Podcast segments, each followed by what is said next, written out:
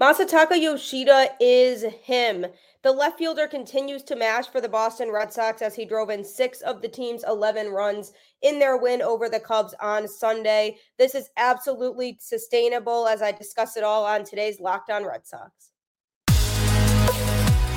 You are Locked On Red Sox, your daily Boston Red Sox podcast.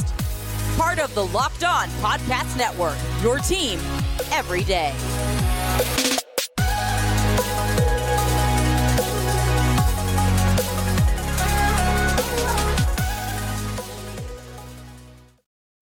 Hello and welcome to Locked On Red Sox, your home for all things Boston Red Sox. Thanks for making Locked On Red Sox your first listen of every day. I'm your host, Gabby Hurlbut, former ESPN social media associate and current host of the Boston Balling podcast, here to discuss all things Boston Red Sox with you on this fine Monday. Good morning to the Red Sox, who claimed their first series over the Cubs this weekend coming back from the All Star break. So I'm going to be discussing a lot of good things that happened in that series, including a man that's definitely the story of the game in Masataka Yoshida. Going to be going into whether that's sustainable or not for the rest of this season. Another guy who we've seen a lot of improvement from lately and seems to be on a roll at the moment is Triston Casas. I'm going to be diving into what to look from him moving forward. And finally, Jake Faria, a pitcher who we saw throw on the mound on Sunday. So I'm going to be diving into his performance a little bit on today's episode. This episode of Locked On Red Sox is brought to you by eBay Motors. A championship team is about each player being a perfect fit. Same with your vehicle. So for parts that fit, head to eBay Motors and look for the green check. Stay in the game with eBay Guaranteed Fit. ebaymotors.com. Let's ride. eBay Guaranteed Fit only available to U.S. customers. Eligible items only. Exclusions apply. So I am so happy, even though today is Monday, because the Red Sox had a great series win against the Cubs. The bats were completely alive. The pitching overall was pretty good.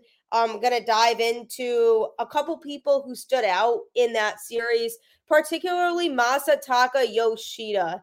This man absolutely is him. Went three for five on Sunday with a grand slam and a two run triple. He drove in six of the team's 11 runs on the day. So he definitely was the fuel of the Red Sox offense that day. Friday night, he was also hitting um, as well in the series.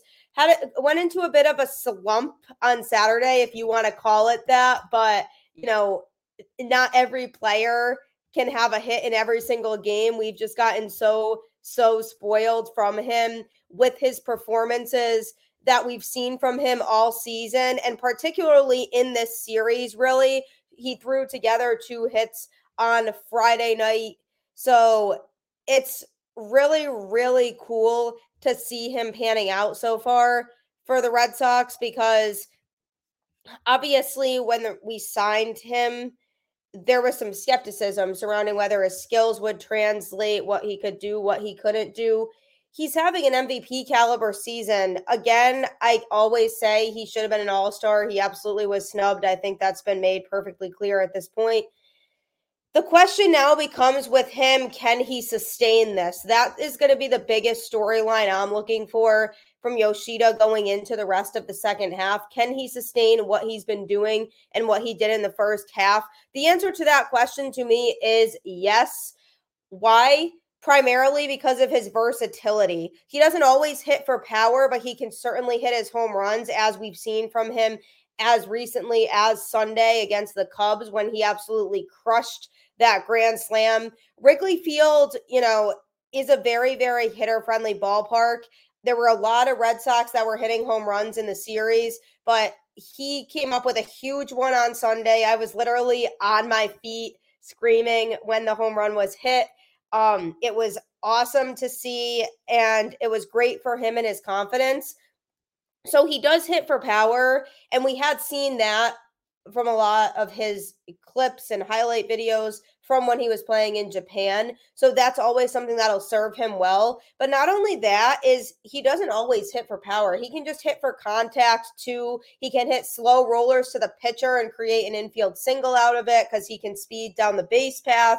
He can hit singles, he can hit doubles, he can steal bases. So he makes things happen and he's versatile. And those are the types of hitters often that can sustain what they're doing because we might see him in the second half go through some slumps where he isn't able to have that power and isn't able to hit as many home runs. We've seen it with Devers already this season, but he'll still be able to do the other little things right and make the most of his at bats in terms of just going up to the plate and making it look easy, regardless of what pitch is being thrown to him or what pitcher he's facing. He approaches the plate with confidence, and you can see it in his face. And when he hits the ball, it really is something special. He's so hard to pitch against because pitchers at this point know seemingly that he can hit pretty much any pitch and make contact with it and hope the, the ball goes somewhere that can drive in a base runner or can get him on base. So that's why I feel like whether he's hitting for power as much in the second half, he'll still be able to sustain the success that he's been having throughout this contract with the Red Sox.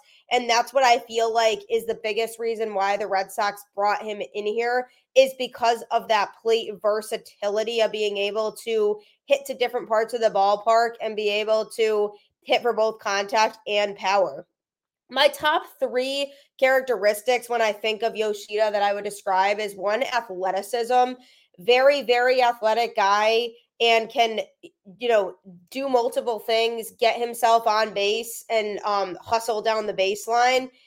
He's also confident. That's another thing that I really like about him. He approaches his at bats with ease. And even if he does strike out or seems to be scuffling, he always is able to bounce back, which is super important mentally in baseball. And also poise. He displays a lot of professionalism when he's hitting and um, when he's just at the plate in general. And he can really read the room well and understands what his job is when he gets to the plate. And he's not always trying to do too much. If he gets that pitch, that he can hit, I mean, he's going to crush that ball. And, and you can bet, you know, a lot of your wallet that he will crush a lot of baseballs in that situation. But he doesn't approach those really important at bats in that way. He approaches it from a standpoint of what can I do to advance the base runner right now? And that's what makes a really, really good hitter at the major league level. There really isn't much he can can't do at the plate and that's why I feel like the Red Sox need to focus on, um, you know, really, really letting him shine, adding a couple more bats to the lineup in the offseason that they could really surround him and the other guys in the lineup who are performing really well with this offseason because what he does is a lot and he's going to be tough for years to come for opposing pitchers to face he really is the meat of the lineup right now that I see. He's the hitter I get really excited about when he's at the plate to when he comes up and, and to watch him because he makes things happen. He's a guy who, you know, you see him on a nightly basis and you're like, all right, what are we going to get from Yoshida tonight? And it's a good what are we going to get? It's not an inconsistent what version of him are we going to get? It's more what kind of hits is he going to get tonight? What's he going to do on the bases?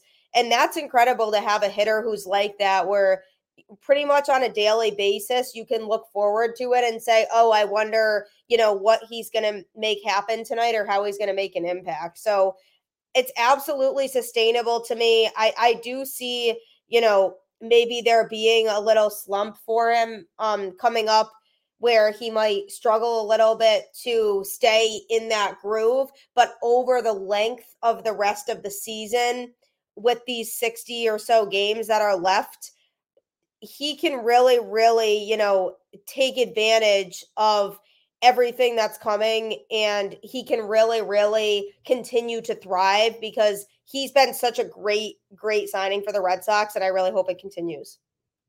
Coming up, I'm going to be talking about a player who I've been asking people to be patient with because he really, really needed time to develop and he may be starting to break out of that early season slump that he was in now and seemingly figure it out. So I'm going to be touching on Triston Casas coming up.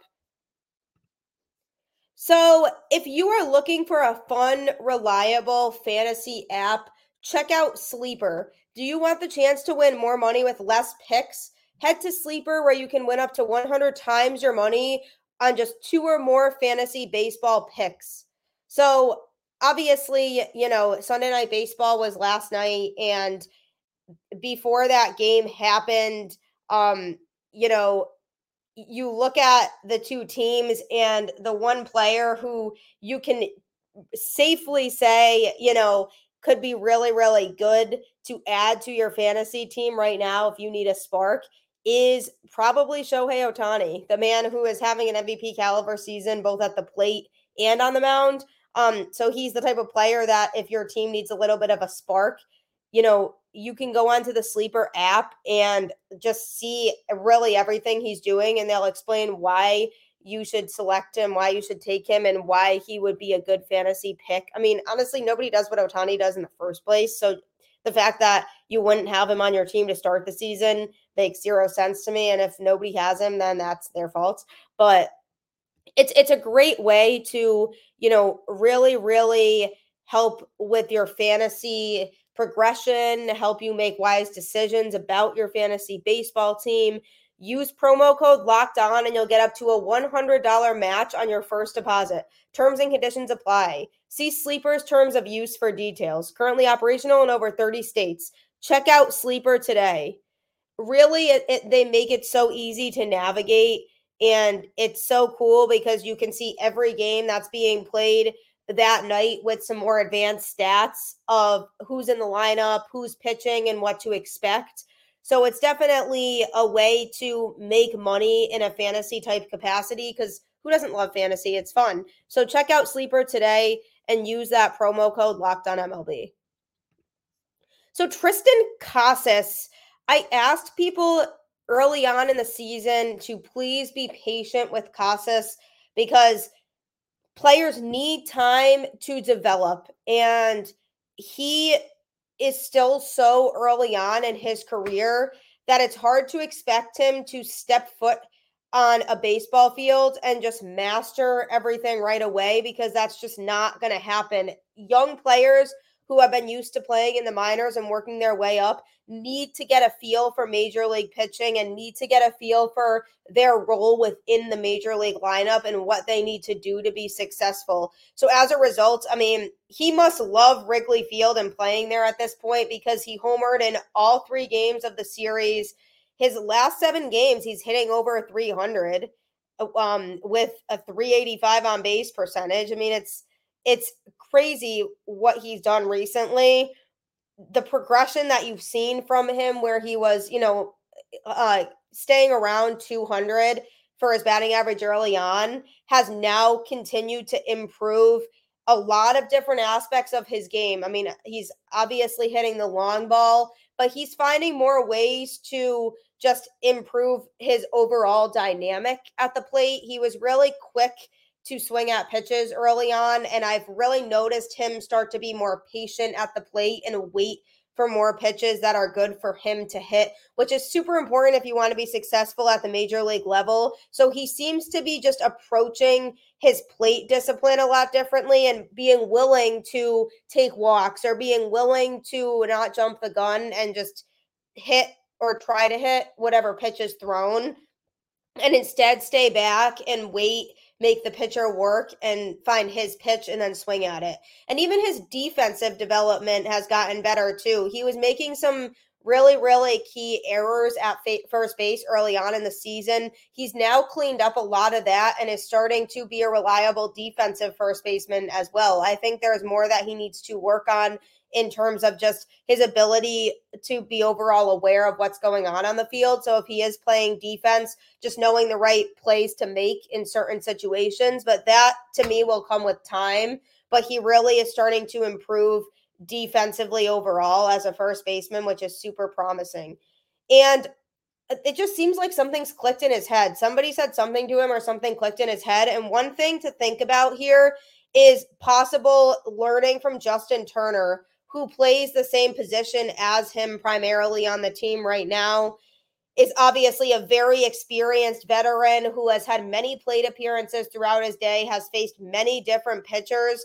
And so being able to have Justin Turner as a mentor to me is really beneficial for Casas. I'm sure he's given the kid pointers in terms of, you know, here's what you can do at the plate to just kind of help improve your presence there and have a more competitive at bat. And defensively, I'm sure he's also given Casas tips on, oh, you know, if the bases are loaded and the hitter hits a slow grounder, um, you know, to the pitcher and he throws it to you, you can immediately look to see if you have a play at home plate before tagging the bag at first. So it's little things like that that I'm sure Justin Turner is helping him with. And that's another really, really good reason why Turner is here for situations like this to help work with these younger players and Casas primarily because, you know, let's face it, Casas likely is going to be the first baseman of the future. And for him to be able to keep playing there and have somebody like Justin Turner, who's been so incredibly successful throughout his career at the helm with him, teaching him things as he goes along, could be so huge for Casas and his confidence. And just one thing I will say is he just needs to play as much as he can. Um, you know, I I definitely appreciate that Cora seems to be able to recognize what some of his weaknesses are, what you know, could be a little bit of weaker matchups for him pitching wise, but he does need to play more because he can't get better if he doesn't play and he needs to kind of get used to that everyday routine of being relied upon more and it's obviously been nice having Justin Turner here cuz he can platoon at first base with Casas but I would like to see Casas really start to play more every day and more consecutive days just so he can really get used to that professional aura of I'm expected to really play every day and be the first baseman that this team can rely on because since it's kind of a shared responsibility right now between him and Justin Turner, he's still working his way into that um, full role of I am the first baseman. So more playing time, I think, would really allow for more of that development period for him to be able to say, okay, I've now had more experience being that guy that the team turns to at first base. So I can go in there and really thrive in that position. So I think it's going to be really crucial down the stretch here as we head into the last couple months of the regular season to see him play a lot more um, games and, you know, really help him to gain that confidence fully because Turner probably isn't going to be here much longer. Um, you know, strictly because of where he's at in his career. I don't think the Red Sox trade him or anything like that, but just where he's at in his career. You can't really rely on somebody else platooning that responsibility with Casas as much as the team is right now. So, if I could say one thing about uh, Cora's management of Casas, it would be just play him more so that he can really, really work his way into that role of being the everyday first baseman. Because if he can do that, he could be a really, really serious weapon for this team moving forward. And I'm so excited to see him continue to develop because if he could end up like a Jarren Duran and what he's been doing at the plate, then this Red Sox team is in a really, really good spot for the future of this team. So I just hope that Casas can play more and continue to thrive and continue to improve because there were a lot of people giving him a hard time early on. And he seems to have just taken all of that and really turned things around and grown into his own. So go Casas. I'm all trusting Casas team here. Uh, so rooting for him. I hope he continues to improve. Coming up, I'm going to talk about a pitcher who was quite frustrating to watch in Sunday's game against the Cubs. He's been in and out of AAA. Jake Faria, I'm going to be going over, you know, his outing on Sunday and what his future with the Red Sox looks like. Don't forget to check out Locked on MLB, Locked on MLB Pro- Prospects. Those two shows can give you a great overview of what's going on across the league with other teams in baseball. If you want to know um, realistically what team in the wild card positions right now, can the Red Sox most likely beat out for a spot or the other teams that are on the bubble, whether that's, you know, the Yankees, Blue Jays, Astros? Who from those teams are the Red Sox likely able to kind of prevail and stay ahead of to get a wild card spot in the playoffs? Or if you're wondering how prospects are doing and just want a prospect update, check out Locked on MLB Prospects. Those shows are available to you Monday through Friday as well on the Locked On Podcast Network, your team every day. Also, don't forget to follow Locked On Red Sox on your favorite podcast platform. Leave a review, leave a rating, share it with family and friends. Follow me on Twitter at Gabby Hurlbut10 or on Instagram at Gabby underscore Hurlbut10. And follow the show on Twitter at LO underscore Red Sox. Keep up with the discussion that way too, whether that's to complain about the lineup or um, ask a question about a longer term discussion you may want to have. I'm here for it. Follow me and follow the show on those platforms, and we will continue to have some fun talking about the Red Sox as they finally are giving me giving me exciting things to talk about on the show.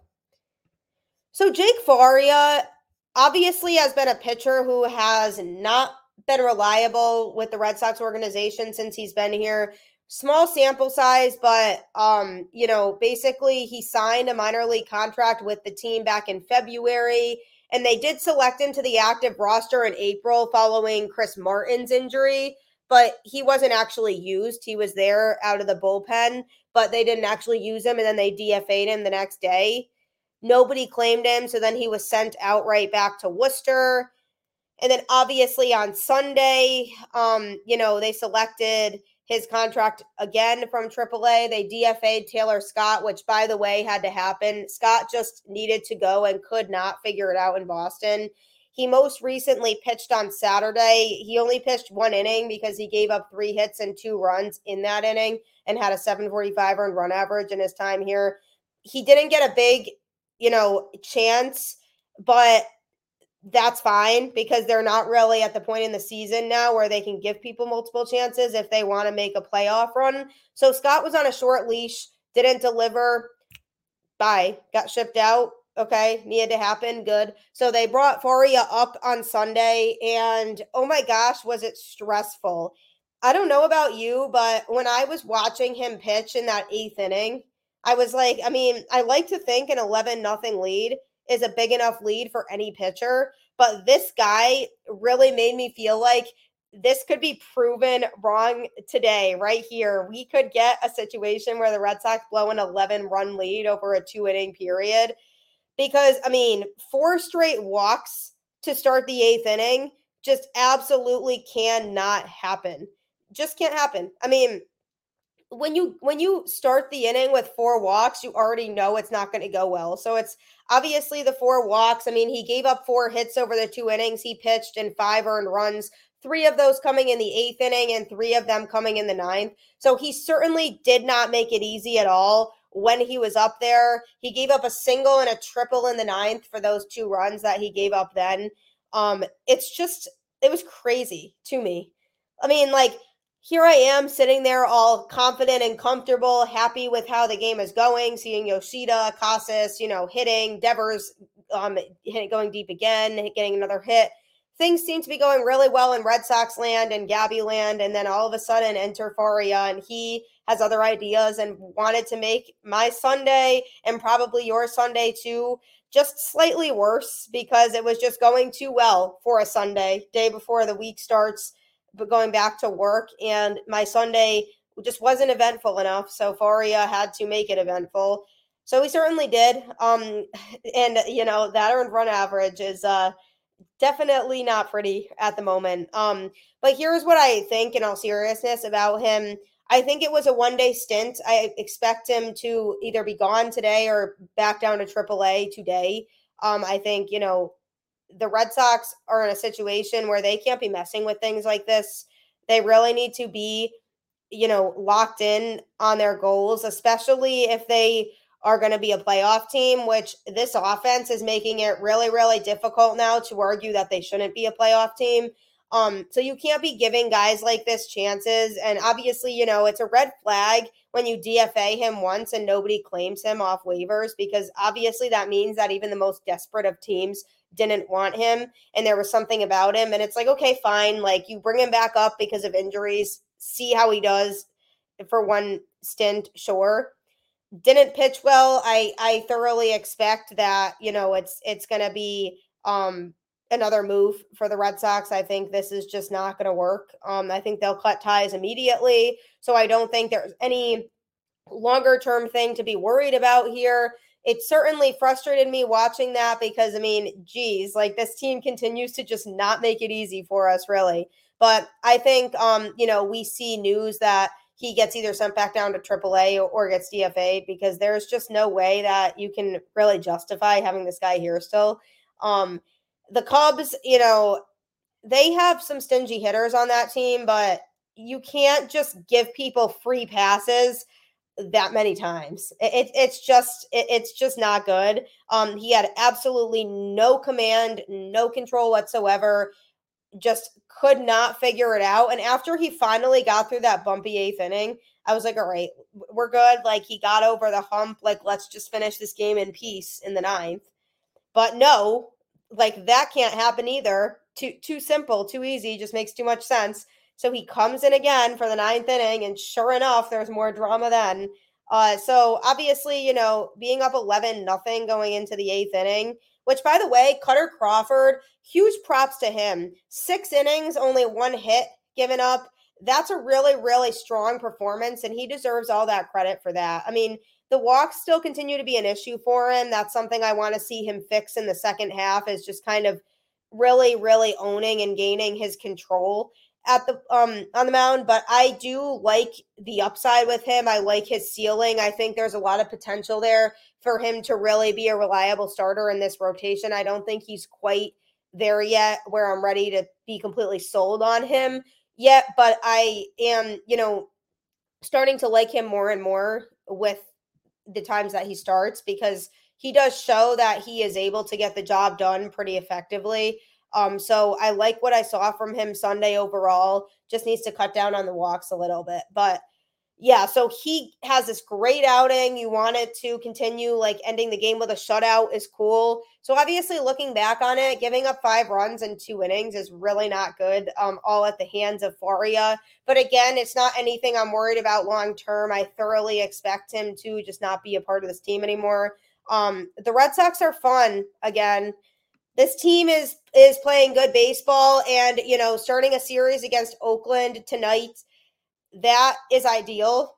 Got to take care of business there just like they took care of oakland right before the break. Got to go into this series because these really should be free wins against the a's. So keep that momentum going because then you go back home and you play the mets and that should be a fun series too um, against the Mets team that obviously has been severely struggling right now, but we know they have a ton of talent and could kick it into high gear at any time. So that should be a lot of fun. But first, just take care of business, please, in Oakland. I'm not looking forward to the late start times of those first two games. Wednesday's game is a day game. It starts at 3:37 Eastern time, but the first two games are those late night games. So night owls, get get uh, your uh, soda ready or any type of caffeine that you might need to stay up because I'll be staying up um, and we can be tired together and watch the Red Sox hopefully at least take two, but ideally sweep Oakland over the next three days. So you know we'll we'll see what happens, but this is this is going to be really really crucial for the Red Sox to take care of business here against a team that they really should be able to beat. So, thanks again for tuning into Locked On Red Sox, making the show your first listen of every day. I'm your host, Gabby Hurlbut. I will catch you on the flip side.